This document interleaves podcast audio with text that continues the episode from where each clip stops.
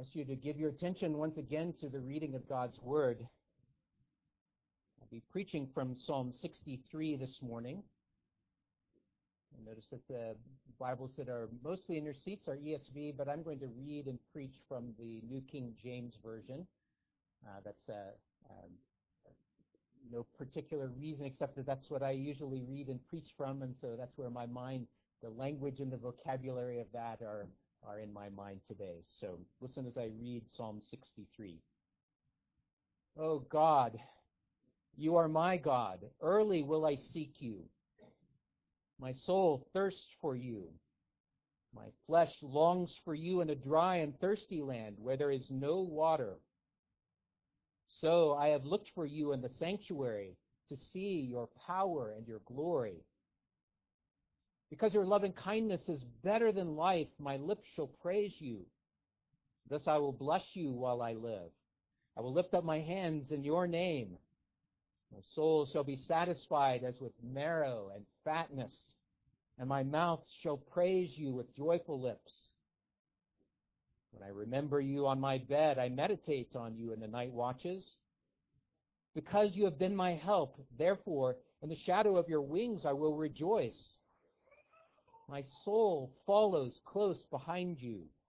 Your right hand upholds me. But those who seek my life to destroy it shall go into the lower parts of the earth. They shall fall by the sword. They shall be a portion for jackals. But the king shall rejoice in God. Everyone who swears by him shall glory.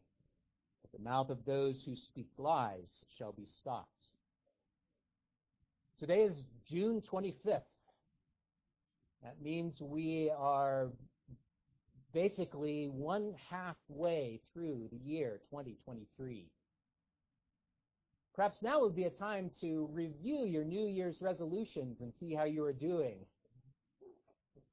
How many of them have lasted these six months? How many of them lasted the first week of the year? We kind of chuckle over that, don't we? Because New Year's resolutions have become something of a punchline in our society. Something to be made, uh, wishful thinking, only to be broken maybe in the early hours of the year. But the practice of making resolutions is a good thing.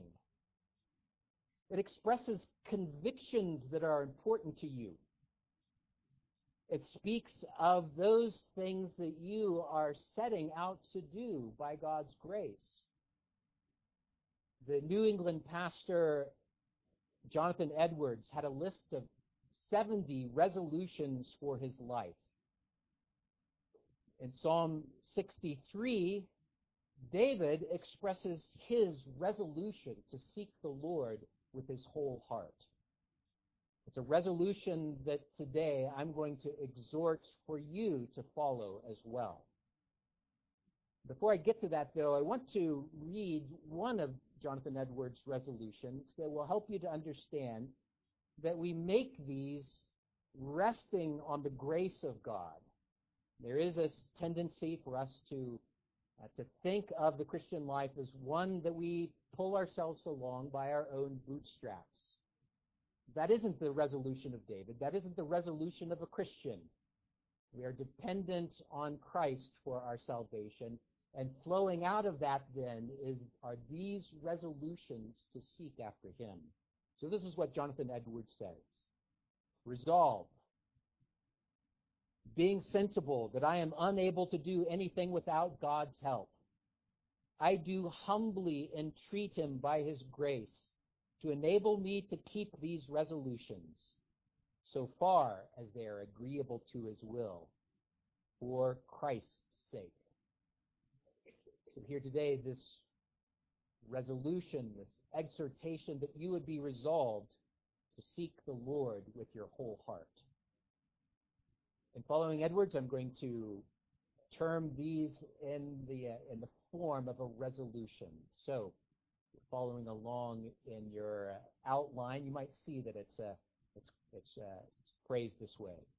Resolved to seek the Lord earnestly by faithfully gathering for worship. This is the first aspect of David's resolution to seek the Lord with his whole heart. To seek the Lord earnestly by faithfully gathering for worship. Listen again to verses 1 and 2. O God, you are my God. Early will I seek you. My soul thirsts for you. My flesh longs for you in a dry and thirsty land where there is no water. So I have looked for you in the sanctuary to see your power and your glory. I want you to look back in your Bibles to see the title of this psalm. You'll see that it is a, that David wrote this in a time that he was in the wilderness of Judah. That means that this was a period of his life when he was a fugitive. He was running, being hunted like an animal by King Saul and his special forces. And he was, was literally fearing for his life. Saul was not going out to invite him to come over for Sunday lunch. He was hunting to kill him.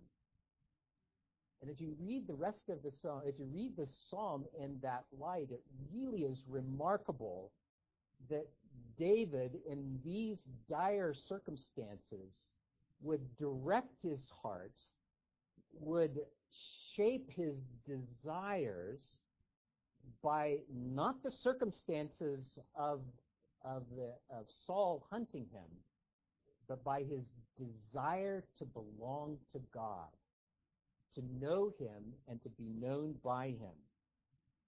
And so out of this wilderness experience comes an intense longing for God. And so David stirs up his faith through these resolutions. And I'm going to use that phrase uh, several times throughout the sermon today, the idea of stirring up your faith, because this is a deliberate, uh, purposeful action of David to change his, uh, his heart, to focus his attention on what God had done for him. So what David does first is that he remembers the sweet fellowship that he has previously enjoyed with God. He describes it here as going to the sanctuary. In other words, David longed to go to church. Now, surely church was different in David's day than it is for us, and we could go on to study the uh, the tabernacle that would have been David's church. But uh, in essence, uh, David's experience is, is what our experience is today. It is to gather in the presence of a holy God to worship Him. And David says that he longs for this. He longs to go to church and to worship God. I want you to notice how much David wanted this. Early will I seek for you, says David. This is not something to be put off till later. If you have time to do it, you know how those kind of things are. Those kind of things that you say, well, I've uh, uh, I've had other busy things that I needed to do, and I didn't get to the worship of the holy God. Even saying it that way sounds preposterous, doesn't it? And yet, when you don't want to go to church, in a sense, that's what you're saying. Early will I seek for you. I get up early today because this is the day I meet my God in worship. Can you sense David's resolution here? The intensity of his desire that is shaping his soul and how he is, is intentionally also in kind of a circle shaping his desires and his soul for that very thing. My soul thirsts for you, he says. This is not something that you hold your nose and swallow down. I wonder if any of the kids, when your mom gives you vegetables, you say, ah, "Oh, mom, do I have to?" yeah, you gotta, you gotta eat that. And so maybe you put it in your mouth and you go like this, and you get water. Maybe you approach coming to, I do. Uh, David, and and we long for worship as much as our body thirsts for the life-giving water. Physically, we need water and we thirst for it, and that's David's expression here. I thirst for the living God. So I have looked for you in the sanctuary to see your power and glory. Isn't this what worship is about? To see God's power and glory. To hear a proclamation again that your sins are forgiven in Jesus Christ. To gather here to say to the Lord, You are my God. You are the one who has redeemed me. You are the only desire that I have here on this earth. And to hear in response God renewing his covenant with us. Yes, surely I will forgive your sins for the sake of Jesus Christ. I will cover your shame and wipe away your iniquity by the blood of the Lamb. Oh, how I want that, says David. Oh, how I want that, says Bruce. Oh, how I want that is what I'm urging you to desire as well. And remember that this is David in the wilderness stirring up his heart in desire for these things.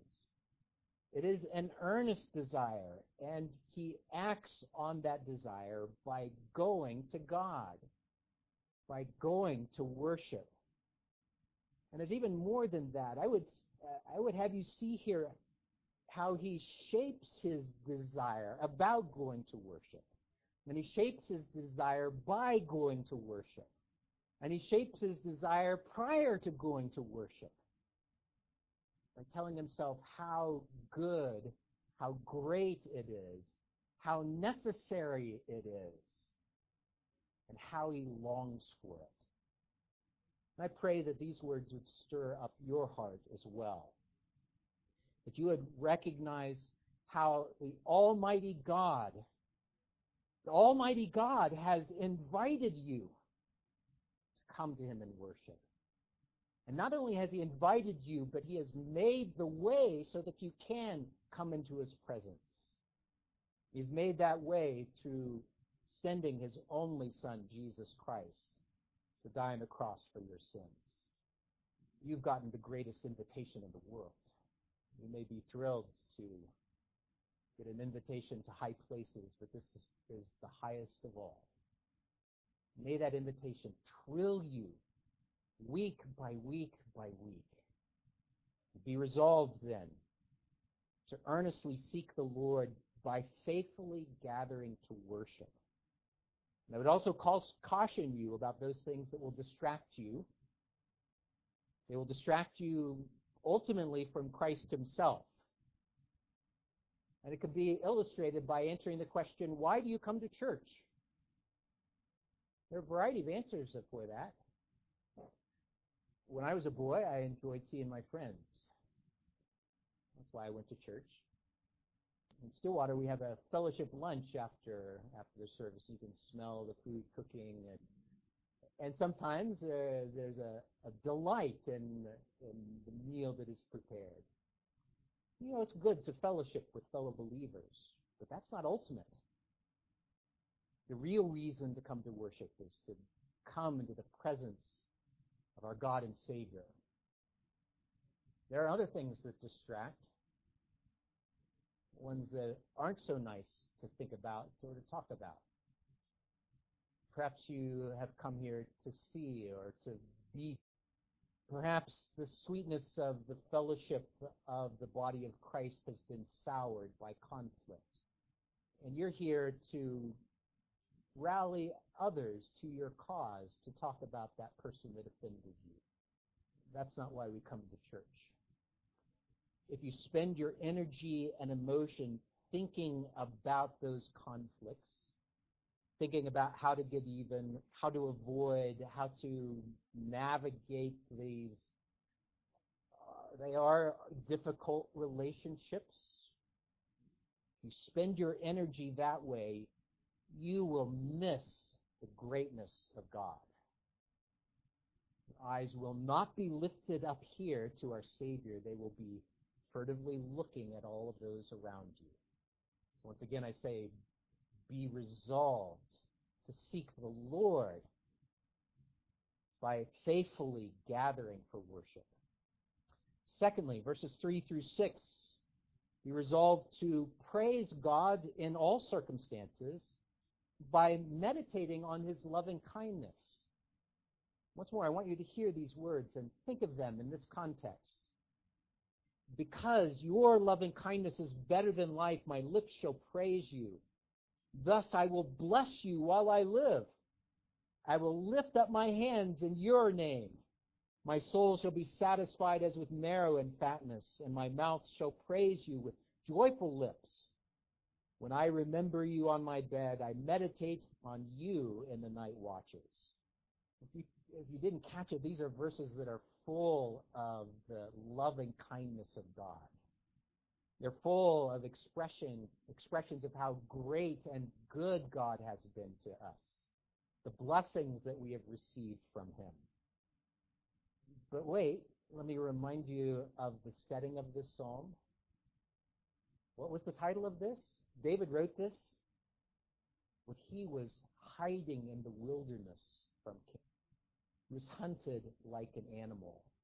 And he's meditating on God's goods even here. Yes. Even here, particularly here, he is deliberately turning his mind to the goodness of God and his loving kindness. And here, David's words are penetrating to the, the experience of, of the Christian life.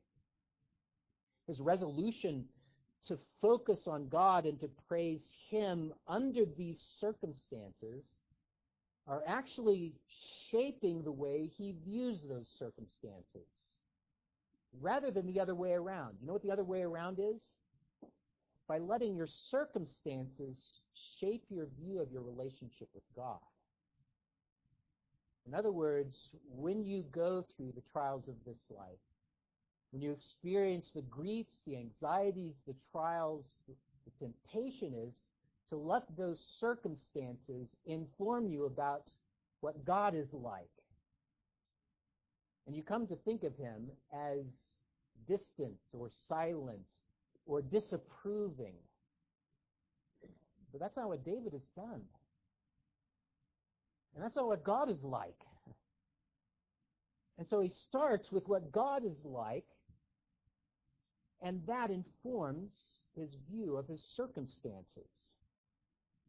These verses convict me that when I go through trials of this life and the anxiety that rises up, I'm convicted that I have longed for the wrong thing.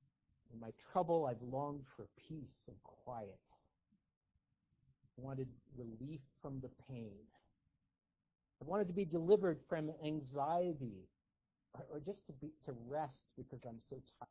Imagine you've all gone through days, months like that. They are real emotions. They are, are it, it is life. David doesn't minimize that. But what he does is he puts those in their proper perspective.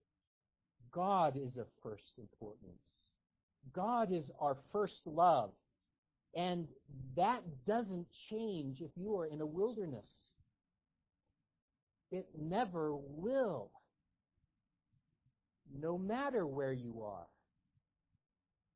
God will always be God. And his character is unchanging. And his love for you will never fail. And so even in the wilderness, David says, your loving kindness is better than life. So I will praise you. I will bless you. I will lift my hands in praise to worship your great name. You see, what he's doing is he's schooling himself in the midst of his wilderness experience. It's a resolution. There is resolve that he is expressing to love the Lord even in this difficult circumstance. And he does this by deliberately meditating on the loving kindness of God. He goes on to say that his soul will be satisfied with God. And he uses a phrase here that um, pro- probably makes our skin crawl a little bit. We'll be satisfied with marrow and fatness. Uh, we're all about getting the fat out of our diet these days, but for David, fatness was a, a sign of bounty. It was something that was uh, was enjoyed and given to the guests as a highest honor. They were given the, the fatness of, of the meat. Don't let it turn your stomach. Uh, recognize it in its context as a sign of, of feasting with the Lord, and more particularly of satisfaction in Him, of eating and dining with the, with the one that you desire most. And how does he practice his satisfaction? By meditating on God's loving kindness. Do you know that you could practice satisfaction? Think about that. You can. You can practice satisfaction. And in this case, he does it by, by turning his mind again away from those circumstances to say, I remember how God has shown his love to me. And that's what I choose to think about. Here again, he stirs up his faith in the wilderness.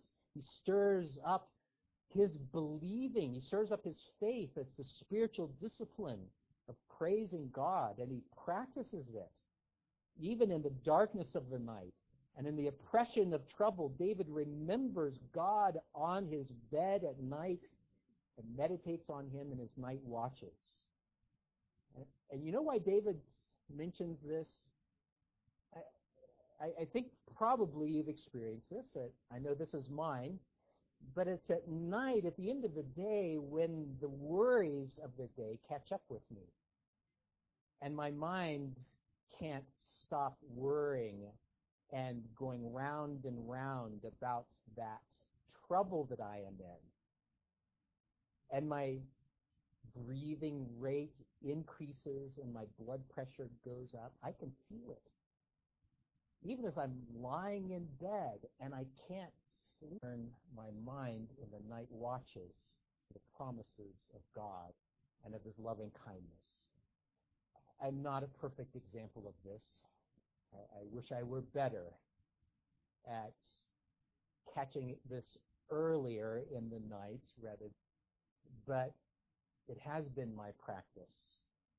As I notice the blood pressure and the anxiety rise, to turn my mind deliberately and just to be very practical, I found the Psalms to be tender and appropriate in doing this. And this is not just because I'm RP, but uh, there's something about the Psalms that are so useful. In this. And I even use the, uh, the metrical, the, the tunes and the words, because it helps me remember them. And so what I turn to in my mind are several Psalms that are my companions. I use them at other times of the day. I use them to battle against sin in my life.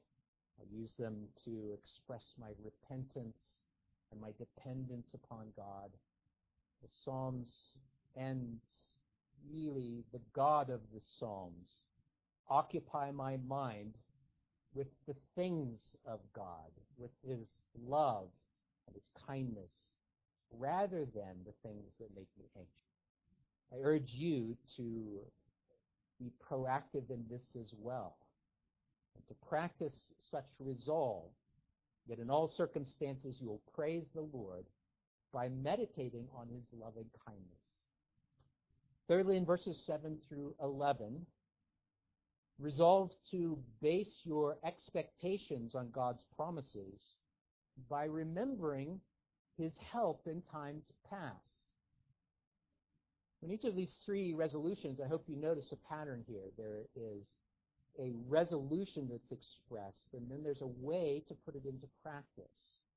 So in this one, I'm resolving to base my expectations on, on God's promises by remembering his help in times past.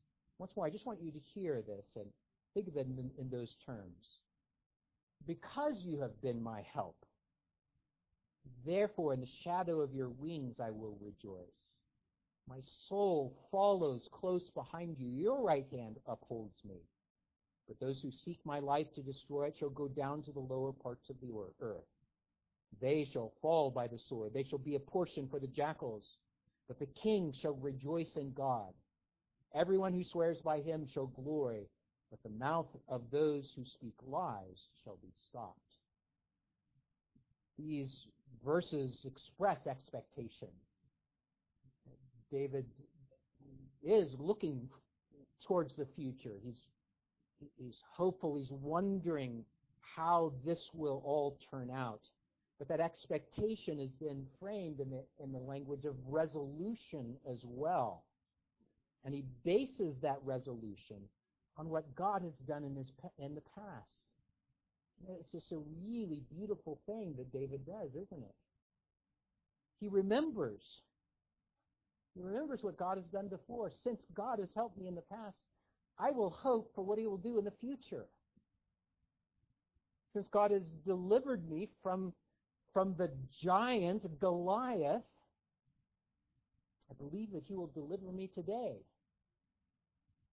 Since he led me out from the oppression of King Saul, I believe that he will deliver me once more.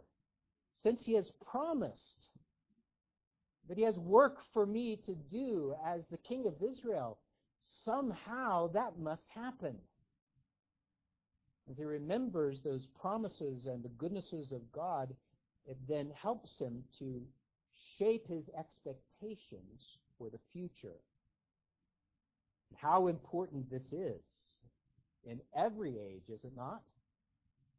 The worries of this world can destroy our ambition, can destroy our resolve, can destroy our ability to love our family, our spouse, our children, to work faithfully in the callings that God has given to us. We are afraid of what's around the corner.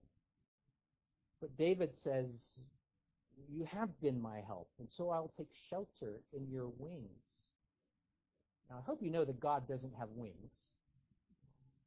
Not literal wings, right? God is a spirit and does not have a body. What is David talking about? What is his poetry? So, uh, you, you, gotta gotta go with poetry. David is uh, is eliciting the comfort that happens when a mother hen gathers her chicks to protect them under her wing. And there is that comfort that comes through. I think I think David has something more in mind. He's already spoken of a sanctuary. Remember where the wings are in the sanctuary? They're the wings of the cherubim that are stretched out over the mercy the mercy seat where the blood of the lamb was sprinkled for the remission of sin. And he says, I will shelter under the it's significant then to hear David say, I will take comfort and base my expectations on what God does in Jesus Christ for us. And it makes sense that David would have this emphasis as he longed to be in the in the, the presence of God in public worship.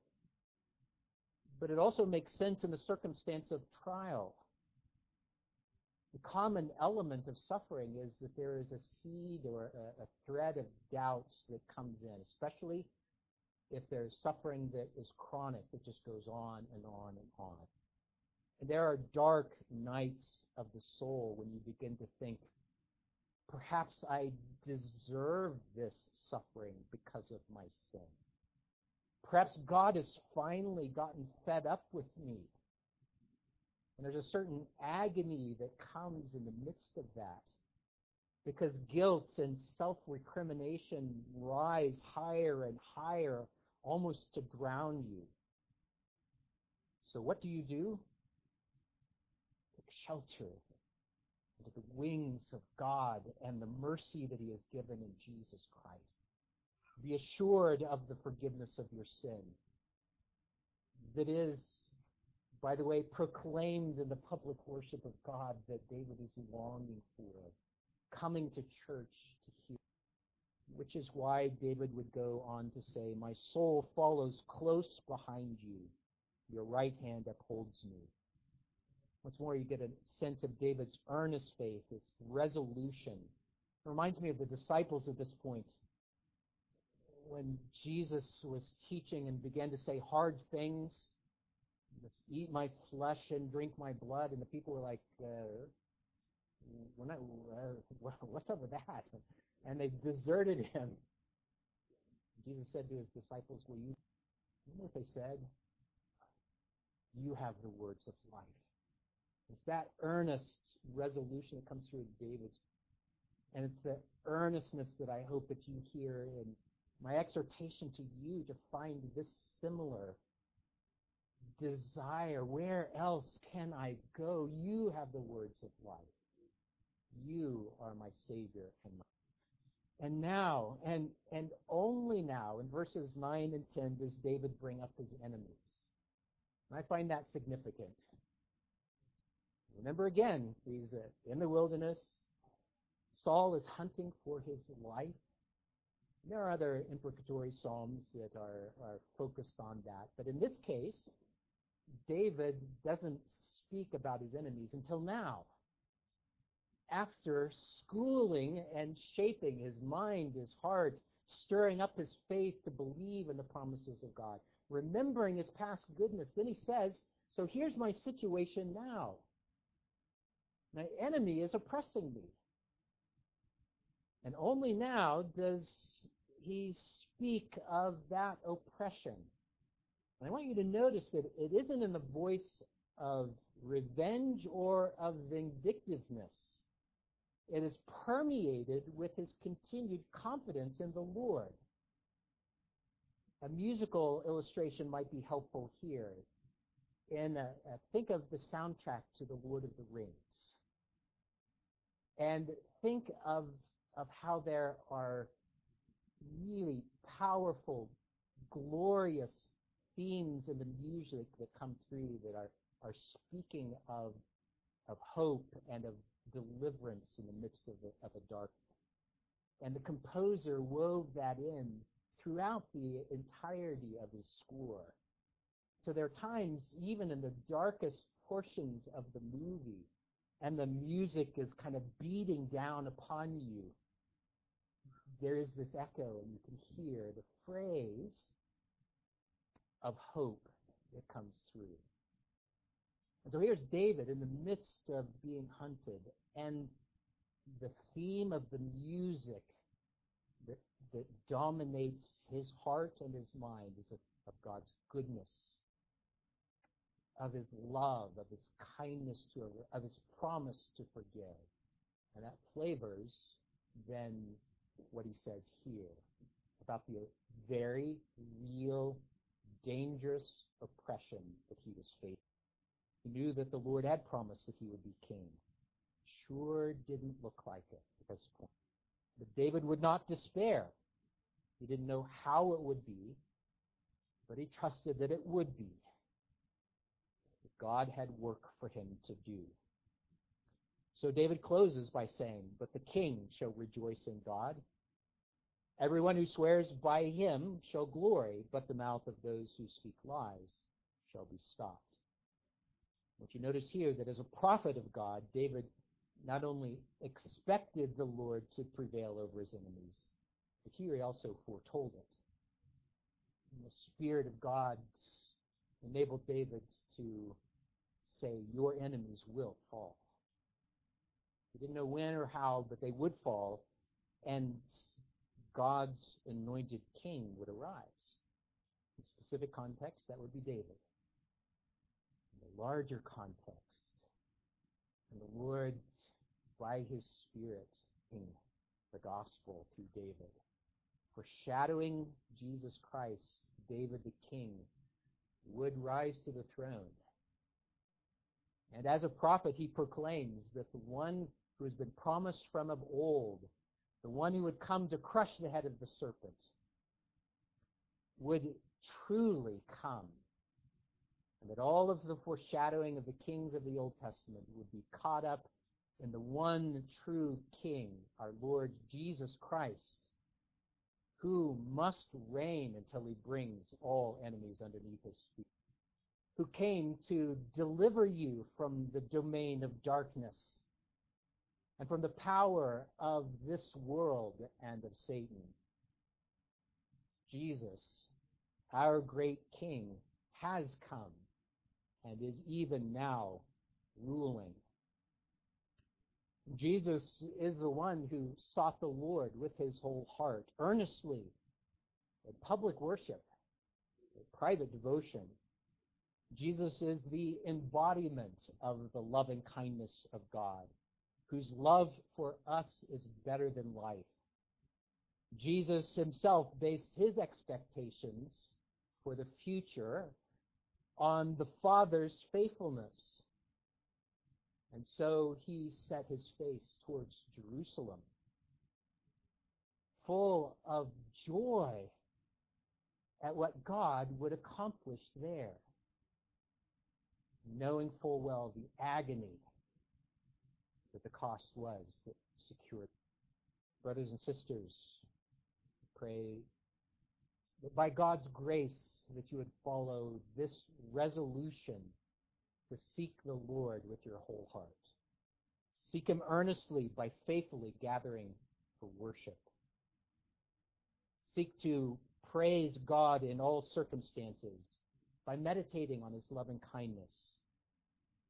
Resolve yourselves to base your expectation on God's promises by remembering his help in times. O Lord our God, we all go through wilderness experiences. And I am aware, Lord, that there may be many here today that uh, feel like that's where they are right now. But God, remind us of who you are. I pray, Lord, that you might uh, might uh, lift us up in the midst of that affliction to, recognize that you never change, that your promises never change. In light of David's experience and in light of David's words, I pray that you would would help us to stir up our faith by your grace. I pray we would stir up our faith to, to, to this resolution to long for you, our living God. May that, Lord, then shape us, help us through those desert days and nights. Lord, in, in the midst of that affliction, I pray that we would remember our, our Savior and our King, Jesus Christ, who has suffered like we have suffered and has suffered on our behalf so that we in turn may be delivered from death and from the fear of death and from the power and the penalty of sin and that we may follow after you wholeheartedly. Oh God, oh God, we want this. Your Spirit, may you stir that up in us. In Jesus' name, amen.